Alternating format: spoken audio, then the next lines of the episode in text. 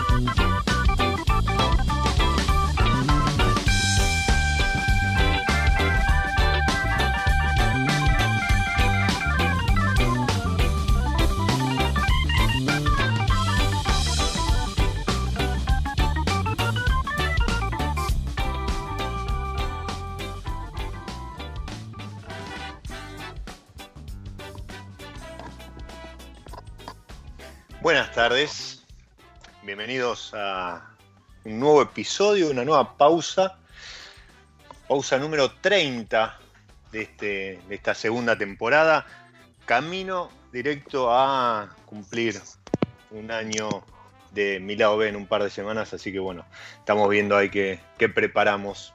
En principio, hoy con, con una temática relacionada con el mundo del vino, pero que va por, por, el, por un poquito por el costado. Lo que escuchábamos en una versión muy ska de, de, tres pequeños pajaritos de Bob Marley. Y mm, en esto de, relacionar todo con todo, tiene que ver, porque em, los, los pueblos originarios en la costa del Pacífico, eh, Sudamérica, llamaban a, unas aves pequeñas que, habitaban la costa y, venían un poco a pescar, ¿sí? ahí sobre, sobre las playas, las denominaban piscu. Y dicen que, que de ahí toma el nombre esta está aguardiente. Pero hoy estamos con Jorge Mendives, que nos va a explicar como nadie bien de dónde proviene el pisco. Bienvenido a mi lado B, Jorge. ¿Qué tal, Diego? ¿Cómo está? Buenas, buenas tardes a todos. Eh, gracias por la invitación de antemano. Por favor, un placer, un placer. Muchas eh, gracias. Yo, Jorge, lo, conocí en, la semana del, Pisco, la semana de Perú. Eh, dentro de la semana del Perú, que se celebró acá en, Buenos Aires, en Argentina, eh, hubo una serie de eventos relacionados, dedicados al Pisco, y, Jorge estuvo, estuvo ahí comandando un poco las barras, primero en la embajada, después en The Hole, eh, trabajando con, la gente también de Bar and Drinks y demás, y, preparando tragos. Pero, ¿qué es el pisco? Claro, gracias por, la invitación de nuevo, eh, Diego. Y bueno, el pisco es nuestra bebida bandera, ¿sí? Es para nosotros, es hablar con el corazón, es un eh, destilado cristalino, totalmente puro, que proviene de algo que nos une también como países, que es la uva, ¿cierto? Así que, eh, como decías, originariamente los españoles, gracias a los españoles que trajeron la vitis vinífera al Perú, allá por mediados de, del siglo XVI, eh, hay dos versiones, ¿sí? De las cuales hay, son crónicas, historiadores. Hoy en día eh, se está haciendo mucho estudio, gracias, por ejemplo, a nuestro historiador Guillermo Toro Lira, que sigue descubriendo eh, por dónde es que la historia real, por dónde entra la uva a nuestro Perú, ¿cierto? Proviene de las Islas Canarias, ¿sí? Eh, una primera versión es que de las crónicas del, Inca Garcilaso de la Vega es que la llegada de la uva la trae Francisco de Caravantes. ¿Sí? Sí. Esto fue, como le decía, a mediados del siglo XVI. Una segunda versión aparece 300 años después, exactamente 1890, donde aparece un manuscrito en España por el padre Bernabé Cobo, ¿sí? Donde dice que la uva fue traída en manos de Hernando de Montenegro. Es más, existió un viñedo llamado eh, la viña de Montenegro. ¿Sí? Con, cualquiera de estas versiones, la verdad que estamos nosotros muy contentos. La segunda, la de la posterior 300 años después, estamos mucho más eh, identificados hoy en día, estamos, hoy en día se está conociendo más y se está divulgando más. ¿sí? La, uva que llega al Perú es la Listán Prieto, ¿sí? que la Listán Prieto para nosotros sería la negra, la negra corriente, que hoy en día nosotros la llamamos negra criolla en Perú.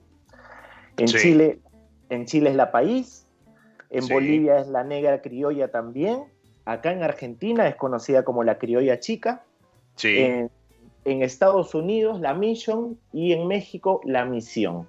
¿Sí? Así que esa sería la madre de nuestras uvas. Nosotros, para poder destilar, para poder eh, obtener nuestro destilado de uva, necesitamos ocho variedades de uva. ¿Sí? Para esto lo primero que vamos a hacer nosotros es, vamos a hacer como si fuera la elaboración de el vino, ¿cierto?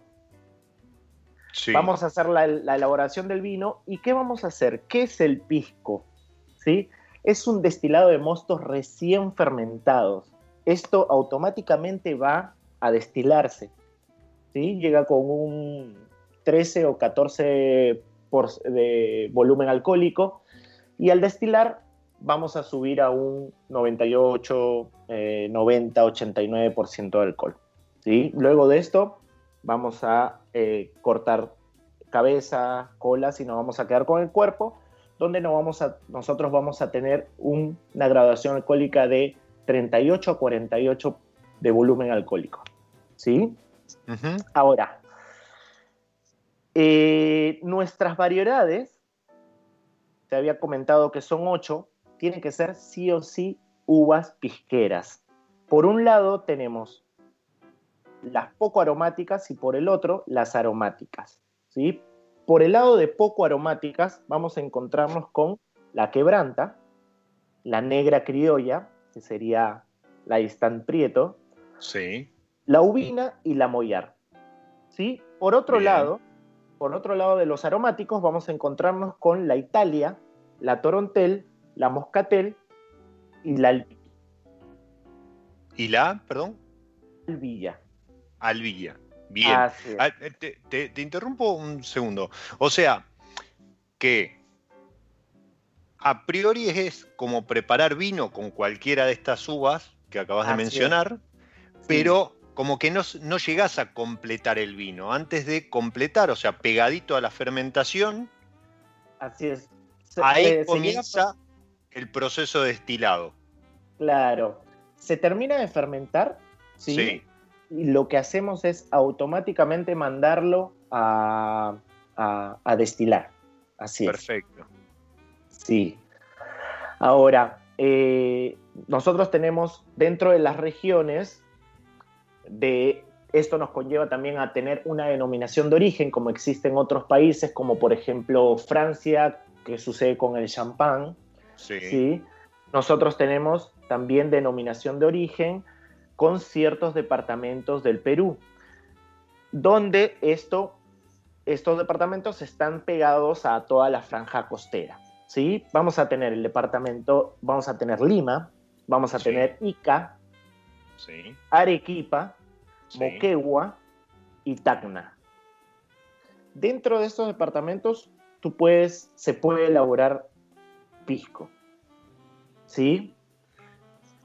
Ok. Ahora. Y, ahí es donde está regulado el tema de la graduación, el tema de las uvas que utilizás y demás. Así Sí, así es, tal cual. Ok, o sea, dentro, dentro de toda esta franja costera, vos te tenés que atener a las reglas que te dicta. ¿Hay algún, hay algún organismo que, rige esto o es por departamento o...? Sí, por ejemplo, en, el, en, el, Perú existe el INDECOPI, que se encarga de otorgar este, este, el Instituto Nacional de Defensa de la Competencia y la Protección de, eh, de la Propiedad Intelectual. Ellos otorgan esta certificación. Ok, ok. O sea, si yo quisiera hacer pisco en Perú, más allá de estar instalado y demás, me tendría que registrar y ellos son los que van a certificar que lo que yo vaya a producir según estas, estas características que, mencionabas, va a ser, le, voy a poder poner una etiqueta que diga Pisco Perú. Así es, así es, tal cual, tal cual, porque si no, ojo, hay en otros lugares eh, se están haciendo, están destilando la uva también para convertirla en pisco, pero no llegan a otorgarle el nombre ya que no están en estos departamentos. Es un aguardiente, un... Ah, sería, claro, un, un destilado de uva, ¿no? Exacto, bien. Así es. Así que eso por un lado, nosotros también este, es importantísimo hablar del tema del, terroir, del terruño, ¿no? Ya que este, toda la franja costera es ideal para la elaboración de nuestro producto en sí, el pisco, ¿no? Esto que decía del, origen del nombre, ¿es, así? O bueno, supongo que a lo mejor también debe haber variantes en cuanto al origen del nombre, de, si es piscu, si es pisco. No, sí, está, está muy bien, está muy bien lo que, como arrancaste, porque la historia también viene por ahí. Llega a obtener el nombre del Piscu, que sería en, el, en, quechua, ya que, claro, ya que hay unas, unas aves o unas avecillas que rondaban la costa, la, la, parte, la, la, costa, ¿sí? Sí, toda esta franja que mencionó. Hacia la franja costera. Ahí es donde los aldeanos de los costeños, como se dice, le dan el nombre, le dan el nombre a, nuestro, a, nuestro pisco, a la bebida. Y también había unos eh, alfareros, digamos, unas personas que hacían eh, cerámicas que también eran de indígenas de una tribu llamada Piscos. ¿sí? Ok. También, también por ese lado viene la, el nombre. Es más, ellos hacían, eh, ellos hacían estos acabados de cerámica donde adentro venían recubiertos con una cera de abeja para que ellos puedan almacenar sus, eh, sus bueno, el alcohol o sus chichas en ese entonces. Así es. Muy interesante. Eh, yo estaba, estaba tratando de, pensar en, algún, en alguna marca, lo que, alguna etiqueta. Lo que sí tengo muy presente, vos mencionaste una de las uvas como quebranta. Y, me suena de haber visto etiquetas que dicen quebranta. Ahora, no, no tengo presente con, el resto de las uvas que aparezca en la, en la etiqueta. ¿Esto se ve porque es de mayor calidad o por algo en particular? No, tenemos, sino que la, quebranta, digamos, es como la reina de las uvas en Perú, es la que más se, comercializa y es más la, que, la que más se exporta. ¿sí? Ah, por, eso, por eso es tan conocida, es tan conocida la quebranta, es como la reina de las, de las cepas en Perú, pero todas son muy buenas. Para esto, en nuestra elaboración, nosotros clasificamos el pisco en tres partes. Una es el pisco puro, que, que sería pisco de una sola variedad, ¿sí? Dentro de estas ocho que te, te mencioné. Por ejemplo, el, como el vino varietal. Claro, así es tal cual. Por ejemplo, con el que yo, con el pisco que estoy brindando en esta linda conversación contigo, es puro moscatel, es de moscatel. Entonces yo eso lo puedo poner en la etiqueta. Sí, así es tal cual. Va el nombre del, del, pisco y la uva te dice puro moscatel. Esta es la parte de puros, por ejemplo, ¿sí? Que son varietales. Tenemos por otro lado el acholado. El acholado que es la mezcla de dos o más variedades. Para nosotros que es un blend. ¿Sí? Ok. Sino que el nombre de acholado viene desde hace muchos años atrás. Es una linda historia, ahí te la resumo rapidito como para, para que la, la escuches. Es, o la escuchen todos, ¿sí? Hace muchos años, bueno, tú sabes que siempre había un tema de clasismo, ¿no? Eh, bien marcado, donde el patrón eh, era el dueño de toda la finca y estaban la, parte obrera que trabajaba la, tierra.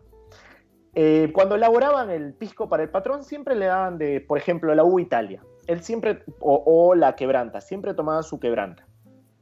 Y de repente estaban estas personas que trabajan la tierra que les decían los cholos. Y ellos qué hacían? Agarraban una uva, agarraban otra, así a escondidas y ellos preparaban su pisco. ¿Sí? Así que ellos qué hacían? Blendeaban sin saber. Y cuando se da cuenta el patrón, se acerca, prueba ese pisco y dice, pero ¿qué es esto? Es una delicia. es mejor que mi pisco, dice, que, que el que yo estoy tomando. ¿Qué pasó acá? Y ahí fue que por la, por la astucia de, estos, de esta gente los llamaron acholados. Así es. Así que esta sería la parte. ¿Esto está regulado? O sea, o, yo puedo hacer cualquier tipo de mezcla. Esto, esto en realidad depende de la mano del maestro pisquero, ¿no? Por eso, pero no, no, es que yo tengo que ponerle mínimo de determinada uva o. No tiene que ser de dos a más uvas, las que quieras, pero casi, siempre, casi siempre predomina el quebranta. En la mayoría de bodegas predomina la, quebranta, ¿sí? Bien. Y, de ahí le ponen... Sí. Perdón. Y la, y la tercera, perdón, es el ah, mosto verde. ¿Sí? El mosto verde, ¿cómo se elabora? En el momento de la fermentación se interrumpe. En el proceso de fermentación que van, por ejemplo, son 10 días de, fermentación. En el sexto día se interrumpe la fermentación, no se corta, solo se interrumpe. ¿Y qué hacemos con eso? Con eso tenemos un mosto con una cantidad de azúcar residual. Y eso vamos a, vamos a separar para nuestro eh, mosto verde. ¿Qué hacemos con esto? Nosotros, por ejemplo, al, al elaborar pisco, por cada litro utilizamos de 7 a 8 kilos, más o menos. ¿sí? 7 a 8 kilos de uva para elaborar un litro de pisco. En este mosto verde vamos a necesitar una concentración mayor, Así que vamos a hacer de 14 a 16 kilos de uva por litro. Wow. Así es. Casi, así casi el doble, ¿no? Así Más del doble. Sí. Así es, por eso es que uno, uno también aprecia mucho el trabajo que hay detrás de, de cada bodega con nuestro destilado, ¿no? Muchas veces hay gente que dice, pero ¿por qué es tan caro? No, es porque lo vale. Eh, porque uno cuando, ej- ejemplo acá, uno cuando va y se compra un, un vino es porque, porque lo vale, porque hay detrás, detrás de ese vino hay todo un proceso, igual detrás del pisco hay todo un proceso, hay este, manos, o sea, la mayoría, por ejemplo, de, de las bodegas tratan de, de cosechar eh, manualmente para tratar de tener de la mejor manera todos los componentes de esa uva, ¿sí? Sí, para proteger el, el- el- que, que llegue el racimo entero y demás. Así es, tal cual. Te iba a preguntar, ¿para el pisco puro tiene que ser 100% de esa variedad o, o hay un porcentaje? No, sí tiene que ser 100% de la variedad. Por eso es que en la misma etiqueta vas a encontrar puro quebranta, puro moscatel. Así, tal cual. Y, sí. y la otra pregunta que te iba a hacer es, eh, ¿tiene proceso de, mm, de crianza el pisco? No. Una vez, no, que, no, no. una vez que se termina el proceso, el destilado, una, una sola destilación, ¿verdad? Así es. ¿Se hace Una una, única nosotros- destilación? Sí. Sí, así es. Nosotros lo que hacemos es alambiques de cobre, ¿sí? Como se hacía antiguamente. Alambiques bien, de cobre, clásico. que estos alambiques de cobre son traídos desde Francia. Sí, alambiques de cobre y tenemos falca también, ¿sí? La gente que eh, tenemos nosotros productores que tratan de conservar de la mejor manera nuestro pisco y lo hacen como el método ancestral, que son en falcas, ¿sí? Así que vamos ¿Qué a tener esos dos... Perdón, ¿Perdón? ¿Qué son las falcas? Claro, ese, ese es el, el método donde nosotros vamos a elaborar la destilación, ¿sí? Se, eh, pueden ser, eh, son, son de cerámica, ¿sí? Y son, tienen, el, tienen todos los componentes, pero so- es totalmente diferente a una destilación, por ejemplo, eh, en alambique de cobre, ¿no? Sí, es verdad. Eh, ahora Así. sí, sí, sí, ya sé lo que es. Bien, Así que, Entonces, bueno, después de este se- proceso de sí, se, destilación, se destila. Así es, se destila y nosotros lo vamos a llevar a un reposo, ¿sí? Este reposo que va a tener el pisco lo va a tener sí o sí por regla- reglamentación lo debe tener durante tres meses, ¿sí? Esto se hacen en depósitos inocuos. En Perú se, se, se utiliza mucho el rotoplast o puede ser o tanque de acero inoxidable o el rotoplast que son de propietileno, ¿sí? Ok. donde vamos a conservar durante tres meses el pisco. También se utilizan lo que son las piscinas, ¿sí? Piscinas eh, que son bajo el sol, ¿sí? Ahora, ¿Cómo es eso? o sea, nosotros vamos a, a ver, serían como piletas acá. Nosotros le Sí. decimos piscinas, ¿sí? Nosotros Sí. le decimos piscinas. Nosotros, ¿qué hacen? Se llenan, ¿sí? Y vamos a tenerlo siempre, eh, vamos a tratar de tenerlo bajo los rayos del sol para que puedan darle también eh, un poco de aromas, o sea, se exprese mejor ese, ese, ese destilado de nosotros. Pero Sí. son así, son piletas descubiertas al sol. Así es. Sí, así es. Y Bien. Esto, de, es- esto de acá descansa durante tres meses, ¿sí? Hoy en día hay muchas, muchas bodegas que están destilando, o sea, están teniendo en reposo más de esa cantidad de meses. Pueden ser seis meses o año, el año, por ejemplo. El, por ejemplo, eh, la Carabedo, la Carabedo eh, que tiene pisco portón, descansa, hace un reposo de un año. Eh, pisco 1615, 1615 hace un reposo de seis, seis meses. ¿sí? ¿Esto para qué? Bien. Para poder tener más esa parte aromática, ¿sí? Para tener más eh, eh, toda esa parte eh, que nos va a dar la uva. Bien. ahí nuestro operador Ezequiel, a quien saludamos ya que episodio a episodio musicaliza y, se encarga de que todo esto funcione cada uno en su casa, como debe ser. Eh, se hace la misma pregunta que me hago yo. O sea, esto está tres, seis meses, un año en estas piletas al aire libre. y, cómo, cómo se maneja el tema de la lluvia o, no sé, o la suciedad y demás. Claro, o puede ser al, aire libre o puede ser, digamos, nosotros lo tenemos, a ver, un poco como para que sea al aire libre, digamos, este, en, un, en, la parte de la bodega donde le lleguen los rayos del sol, mejor dicho. Ok. Eso sería. Ahora, ¿qué pasa después de esto? No queda así nada más y se embotella, sino que después nosotros vamos a, eh, a filtrar para quitar todas las impurezas. Perfecto. Bien. Así es. Nosotros terminamos con un filtrado. Así que una vez que nosotros en la parte de la destilación le quitamos la, como te decía, la cabeza, le quitamos la cola, nos quedamos con el cuerpo o el corazón, con esos 38 o 48 eh, de volumen de alcohol.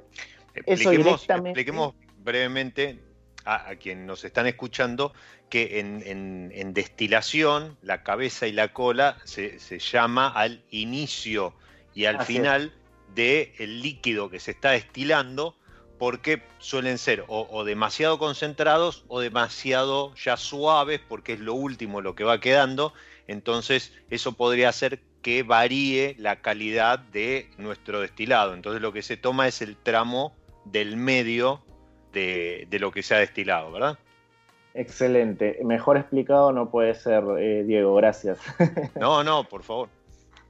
Este, sí, sí, tienes, tienes razón, estaba muy técnico con esas palabras y estaba venía hablando, hablando y la gente, por, ahí la gente dirá, ¿no? ¿Qué está, qué está diciendo este muchacho? Eso, eso, es lo que hace la pasión por, por, por, el pisco en tu caso, por el vino en el mío y demás. Eh, el, el filtrado, ¿tiene también algún sistema reglamentado o, no sé, puede ser por carbón, por filtro vegetal o no, no, no, no. La verdad que es depende de cada bodega como Está bien, eso según la técnica, la, tecnología que quieran utilizar o el equipo de filtrado que utilicen.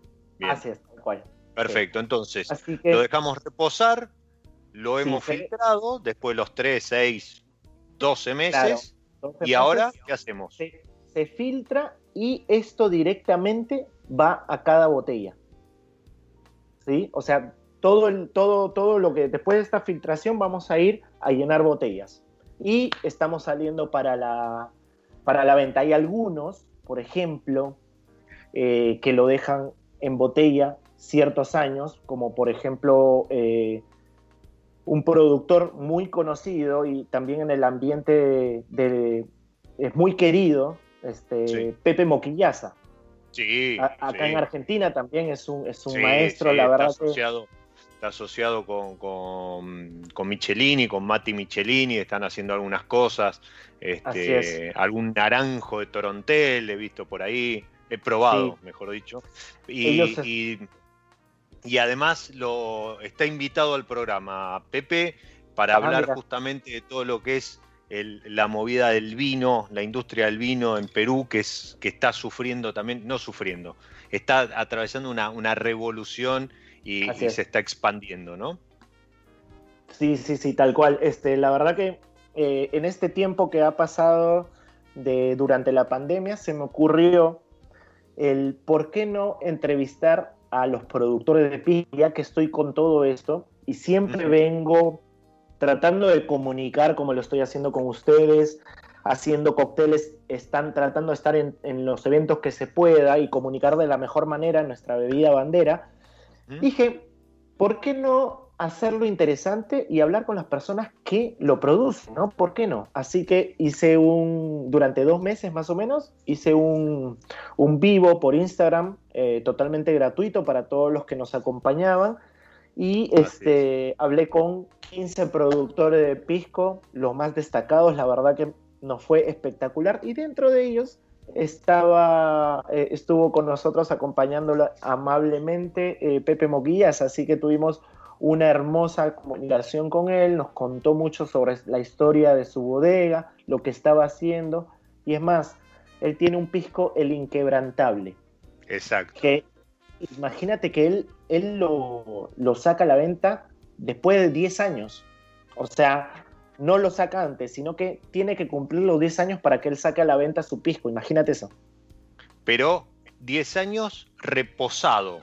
Así es. No, o sea, no, no, el pisco no tiene crianza. No pasa por barrica, no. No pasa por barrica para nada. Acá, acá suceden dos cosas para que ustedes tengan en cuenta de que el pisco es lo más puro que puede haber.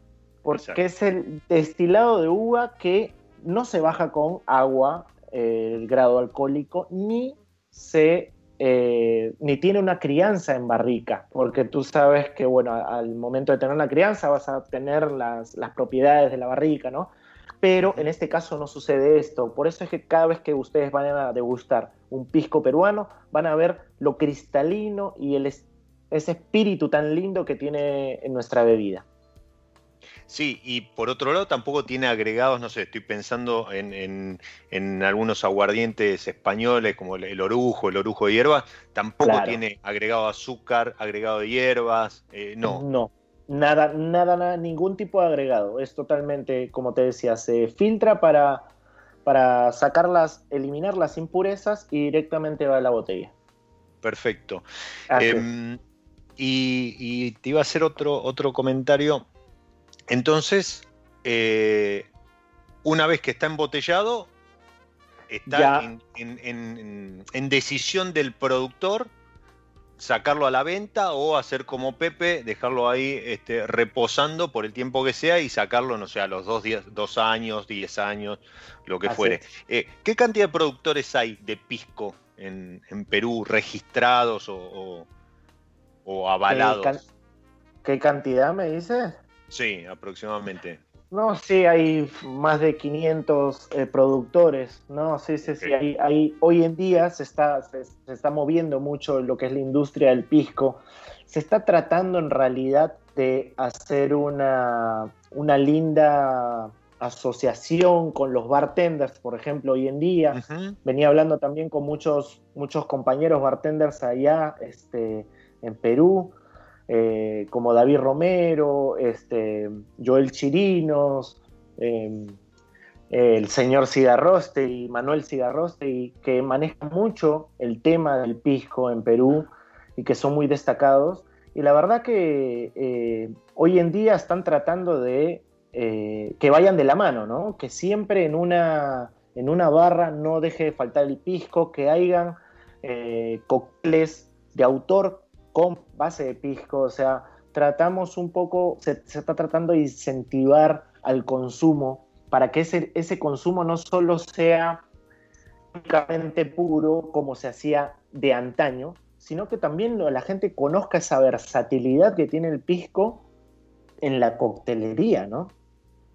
Así que hoy en día, por ejemplo, te podemos ofrecer una copa de pisco, pero para que tú pruebes primero cómo te vas a ver el pisco, eh, esa sensación que vas a tener como cualquier otro destilado y te podemos preparar, pero es que hay infinidad de cócteles que la verdad que, por ejemplo, el pisco punch que te comentaba, que estoy tomando en estos momentos, es un cóctel muy frutado, tiene esa parte también este, dulce, vamos a tener ananá, jugo de ananá, todo fresco, lima, vamos a tener esto un poco de almíbar, el pisco resalta mucho y, la verdad que es, es, tenemos pisco para diferentes ocasiones, ¿no? Como hablábamos en un comienzo, de repente tenemos como aperitivo, como digestivo o durante eh, un buen almuerzo. Diferentes eh, estilos de pisco, por ejemplo, un Negroni hoy en día, yo, lo, yo es más, lo saqué en el, en el evento el, del Pisco Week, que lo llamé el Choloni, que sería una reversión de Negroni, que, donde vamos a sacar, eh, donde vamos a poner, incluir el pisco, ¿no? Vamos a sacar el gin y vamos a poner el pisco, o sea, eh, e, eso. Bien, sí, y, yo, la verdad es que culpa tuya, lo, voy a decir. Eh, empecé, empecé a, intercalar, este, yo soy fanático de Gin Tonic, eh, ya sea antes, durante o después de, alguna comida, y, empecé a prepararlo con pisco, porque me, hiciste, me hiciste probarlo ahí en la, en la, Pisco Week, y en lugar del gin agregarle pisco, y la realidad es que queda mucho más aromático y y, me parece incluso que, le agrega eh, algunas características que lo hacen más gastronómico, este, para acompañar una comida y demás. Y, la verdad que si el que está escuchando le gusta el, el, el, gin tonic, que haga la prueba de cambiar el gin, o sea, prepararlo igual, pero en lugar de gin, agregarle pisco y no se va a arrepentir. Vamos a hacer una pausa. Eh, en esta, dentro de la pausa, eh, que episodio a episodio eh, propone la gente de San Felicien y, hoy, justamente en el día del, Pinot Noir, está, nos está acompañando con el San Felicien Pinot Noir, eh, que es realmente un, Pinot Noir de, relación precio-calidad muy bueno. Y, mm, y, es inevitable pensar en el Pinot Noir, en celebrar su día sin que nos conecte de alguna manera a Francia.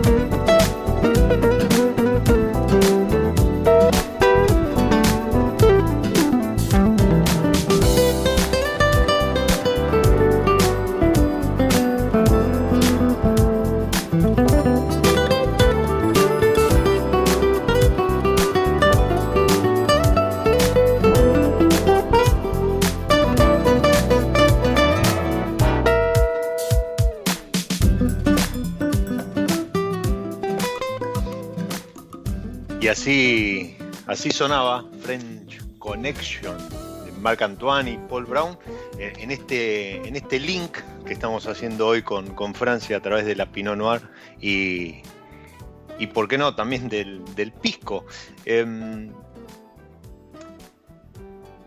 hablando de pisco, eh, los que promocionan mucho el pisco son la gente, obviamente, de revista Cóctel de Perú, a quien le mando un saludo, a John Santa Cruz Manco, su director.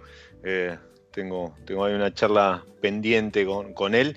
Y, semana, perdón, e, edición tras edición, eh, es mensual la revista, eh, tienen una sección dedicada a recomendar etiquetas de pisco que la lleva adelante Lucero Villagarcía, que es una, catadora de pisco, no sé si la conoces, eh, Jorge, pero, pero la realidad es que uno se encuentra con una variedad y una diversidad de piscos, como comentabas, ¿no? Este, con, ahora entiendo, con, 500 productores y, toda, toda una industria detrás, es muy lógico que, el pisco sea, sea su, su bebida de bandera y y hoy leía en, el newsletter de, Nati Torres, eh, Venga el líquido, eh, una nota sobre, sobre la caña, que es otro destilado eh, americano, ¿sí? oriundo de, nuestra, de nuestra tierra y cada país tiene su versión y demás,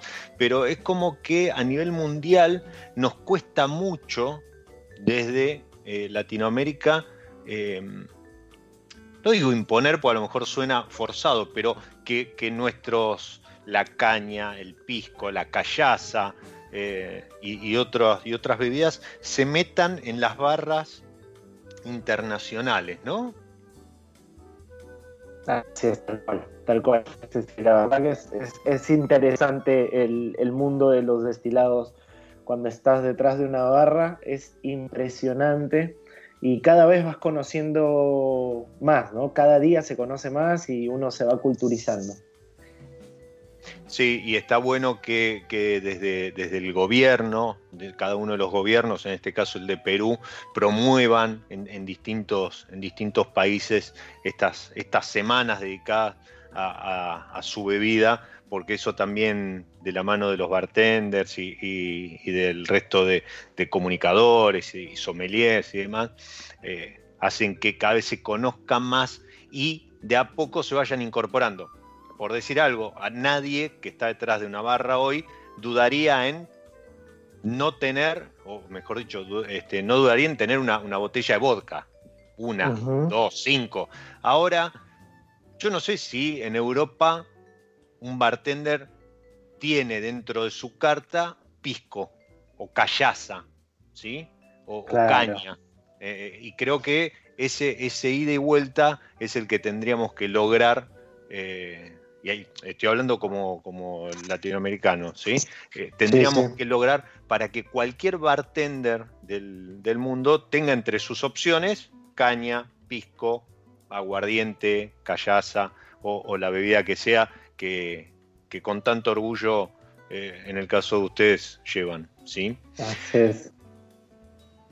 Hablé de sommelier y, y hoy es una actividad. Este, vos eh, trabajaste en Bradley, eh, trabajaste o estabas trabajando en Don Julio cuando, cuando todo este aislamiento, pandemia, cuarentena, etcétera, invadió nuestras vidas.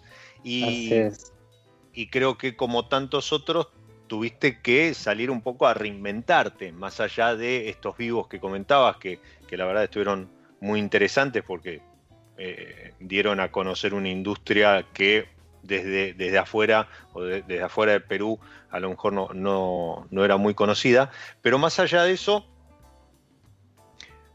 te tuviste que reinventar también como para, para, sobrevivir a, esta pandemia. Y ahí nació Sominbox, Sominabox. Sominabox, así es. Sí, eh, como comentabas, claro, como comentabas, este, bueno, nos agarró como a todos, eh, el tema de la pandemia fue muy difícil. Eh, de un día para otro, muchas personas, la verdad, que se, se encontraron con el desempleo y dentro de ellos eh, fui parte de eso. No lo he contado en realidad, así que más o menos te doy la primicia. me quedé sin trabajo, me quedé sin trabajo y bueno, como todos queriendo salir adelante dentro de todo lo que está sucediendo, dijimos, ¿por qué no? tuvimos eh, la oportunidad de una idea con, hoy en día estoy con eh, Andrés Plata, que es mi compañero, amigo y socio, con el que estamos haciendo todo lo que es Somina Box. Nosotros, ¿qué hacemos? Eh, vendemos no solo una caja de vino, como nosotros decimos, no somos, no solo, no solo es una caja de vino, sino que es una experiencia única. Nosotros tratamos de transmitir el vino, ¿sí? Eh, y tratamos de que llegue la comunicación de la mejor manera. ¿Cómo lo hacemos? No solo tomando un pedido porque te gustó la idea o porque viste un vino en particular que te gustó, no. Nosotros previo a esto damos un asesoramiento, ¿sí? Asesoramos a la gente antes de que nos vaya a adquirir cualquiera de nuestras, nuestros productos y lo acompañamos a vivir esa experiencia tanto desde desde el packaging hasta cuando llega a casa. O sea, imagínate que eh, nuestra presentación es muy bonita. Cuando puedan, dense una vuelta por eh, el Instagram de Some in a Box. Tenemos un packaging muy lindo. Eh, Perdón, arroba, arroba, som con doble M de sommelier, in a box. In a box. Así es, Some in a box. Y como dice, ¿no? Somina Box, estamos, es como un sommelier en, la caja. Nosotros tratamos de personalizarte de la mejor manera lo que estás adquiriendo de parte de nosotros. Desde el packaging, nosotros tenemos un packaging personalizado, muy lindo, donde van a entrar tres vinos. Por el momento estamos hablando de eh, tres regiones, en lo que es Mendoza, tenemos una, eh, y las tenemos como experiencias. Esta es Chacayes, eh, Paraje Altamira y Gualtayari. ¿Dónde te van a venir tres vinos? Primero, son tres vinos que nosotros lo hemos catado antes, lo hemos estudiado antes, no son vinos por poner, sino que son vinos cuidadosamente elegidos, ¿sí? Para que la gente pueda degustar esa, cada vino que, que trae nuestra experiencia no se encuentran en cualquier eh, supermercado, digamos, en cualquier lugar no, no, lo vas a encontrar, así que por ese lado tenemos unas etiquetas lindas para, que la gente vaya conociéndolas, ¿sí? Eh, tenemos, eh, cada experiencia te va a traer una información, ¿sí? De lo que nosotros somos, nuestra carta de presentación, hablar un poco de la región de la que estamos, la que estás adquiriendo, los vinos que te vienen, la información de cada vino, nosotros le pusimos un, maridaje, le pusimos una temperatura de servicio y también damos un plus de una ficha de cata para que la gente lo vea como también divertida la parte de hacer la cata mientras que está probando los vinos. Ahora no solo queda ahí, sino que lo que estamos haciendo también es catas online tú puedes adquirir de repente este, la experiencia ahí y agarramos y te invitamos a, una, a un Zoom privado donde Andrés y yo vamos a estar eh, presentes acompañándote durante toda esa experiencia que dura entre 40 minutos o una hora, puede ser, casi siempre dura 40 minutos, ¿sí?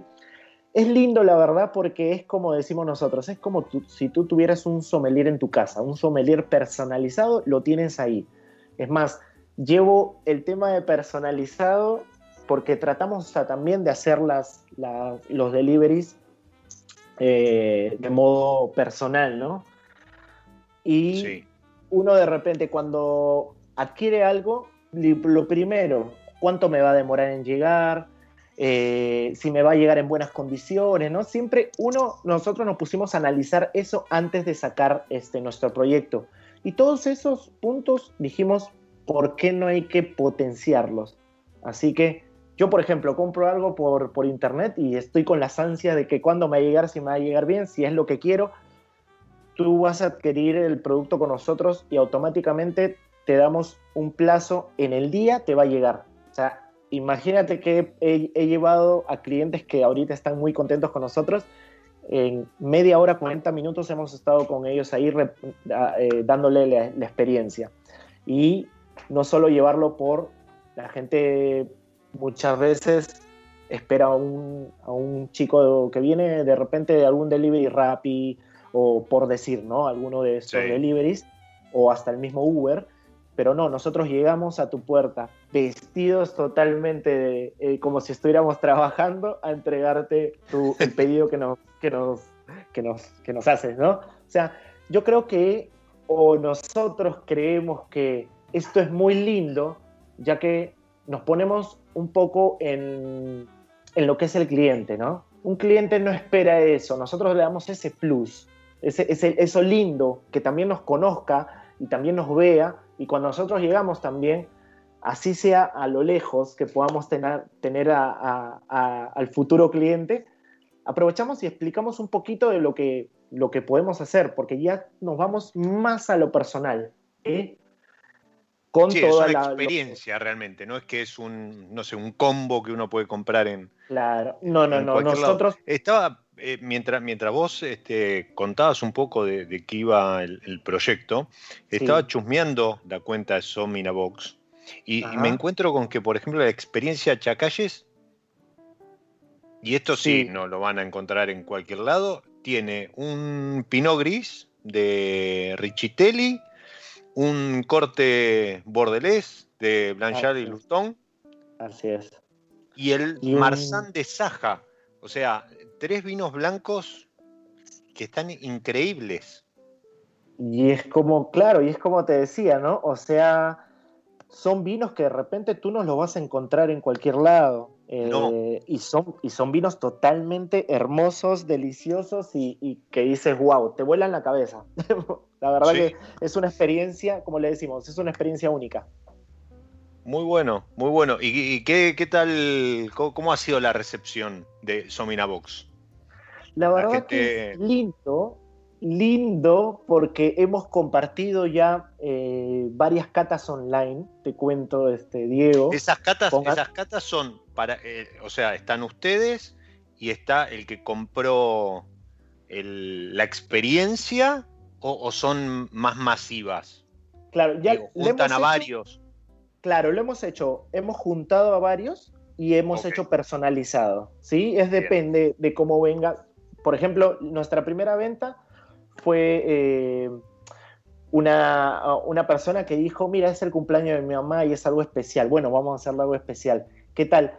Con, por la compra de cualquiera de nuestras experiencias, le vamos a hacer una cata online. O sea, te juro que fascinados quedaron, nos sacaron historias, eh, nos empezaron a, comentar con, su, con la gente de su entorno también. Y eso estuvo lindo también porque así sea a través de hoy en día la tecnología de estar detrás de una, máquina, ves esa cara de felicidad de la gente como que está eh, muy contenta con lo que está recibiendo y no se espera eso, es como algo eh, que e, es, sorprendente, es sorprendente y es, es más, es como que vayas a un restaurante, te sientes y venga el sommelier a, poder este, hacerte sugerencias de lo que, vas, lo que puedas tomar, ¿no? Así que nosotros nos ven de esa manera detrás de la pantalla. Sí, pero más allá de que sea detrás de la pantalla, y la otra vez creo que con, con Flaco Gabrieli del relator, eh, hablábamos que él también está, está distribuyendo sus vinos. Eh, eh, y, lo tenés a lo mejor Aldo Graciani también haciendo entregas y está Em, em, Moritán con, alguna entrega de la mar y, hay, y hay sommelier y, bartender que están entregando este, Julián Díaz de, Los Galgos. Eh, es. como que, en esto de reinventarse, de, salir a la calle, salir a buscar al cliente, porque ya el cliente no podía venir a nosotros, eh, ha habido un acercamiento al cliente y es eh, creo que, de, esas cosas positivas, de, las contadas cosas positivas que nos va a dejar esta, esta pandemia, esta situación, ¿no? Que, más allá de la, el aislamiento, el acercamiento entre el, productor o el, comerciante en este caso y el, y el cliente ha sido mucho más estrecho. Y es como que en la necesidad de interactuar, el cliente está mucho más abierto a esto, a, bueno, dale, yo te compro la experiencia y, organizamos una charla y me contás de qué va el vino, eh, o, esto de regalar una experiencia por, Zoom y, demás. Me parece que, ha sido muy, muy favorable a acercar más la gente al, consumidor, al producto, eh, cuando viene de la mano de quien te armó la caja, ¿sí? Y como vos decías, no, esto sin, sin, que no se tome como un, como un ataque a, la gente que, hace entregas y demás, pero, sí es verdad que, que te lo traiga aquel al, que vos le estás comprando, bueno, tiene un plus, tiene un plus y eso la gente lo, lo valora. Jorge. Sí, sí, sí, nosotros, por ejemplo, con Andrés tenemos eso, eh, nos llama mucho la atención, ¿no? De que de repente no solo llegue que llegue la persona que, con la que has hablado y te ha, te ha sugerido que, vas a tomarte, que llegue a la puerta de tu casa y, hacerte la misma experiencia eh, eh, haciendo el delivery, ¿no? ¿Por qué no? Exacto, exacto. Repetimos entonces, arroba sominabox eh, en, en, Instagram y, y, ahí pueden ver algunas de las, de las etiquetas que conforman estas experiencias y además estar al tanto de algún sorteo que vi que, han hecho ahí eh, alguno para, para, el Día del Amigo y demás. Y si no, arroba Jorge Mendives con B corta y S y, cualquier eh, pregunta, consulta que tengan acerca del mundo del pisco, eh, se la pueden hacer llegar. ¿No, Jorge? Así es, gustosos, vamos a estar acá esperando lo que necesiten, la verdad que estamos ahí abiertos a una buena charla, una linda charla, ¿por qué no? Y, a conocernos ¿no? De, esta manera y conocer nuestro producto también. Así que bienvenidos, los que quieran consultar, siempre estamos ahí, como se dice, 24 a 7. Exacto. Muchísimas gracias por, por haberte sumado a, mi lado B y habernos contado este, darnos una, habernos dado una, pequeña masterclass sobre, sobre una bebida que, eh, al menos para mí, la, hasta hace algún tiempito atrás la tenía, la, tenía como desconocida, ¿sí? Tenía una botellita ahí en, en, el bar, pero, pero la consumía poco. Salvo, bueno, el, famoso Pisco Sour, pero, pero creo que, que tiene mucho más para ofrecer que, que, un trago solamente, así que buenísimo, buenísimo. Te, agradezco todo lo que nos has contado, todo lo que has compartido con, nosotros. No, por favor, más bien Diego, gracias por la, por la invitación. Eh, como decías, venía pendiente. Muchas gracias, gracias a todos ustedes por estar detrás escuchándonos eh, un poco de lo que podemos ofrecer. Y desde ya te cuento que estamos también haciendo las clases eh, de Pisco, así que lo que necesiten de Pisco, avísenme. Y Somina Box, con Andrés o con Jorge, el que está hablándoles, los podemos asesorar de la mejor manera. Muchísimas gracias y que la próxima sea con, una copita de pisco en algún bar de Lima. ¿Sí? O, ¿Por qué no? ¿Por qué no? ¿Por qué no? Muchas gracias. A los que estuvieron ahí escuchando Copa en Mano, les digo, como siempre, soy Diego Migliaro, este es mi lado B y les digo, disfruten. Chau.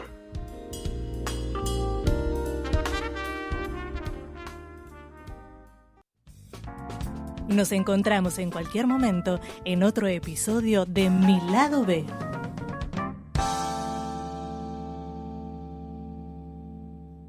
Radio Monk. El aire se crea.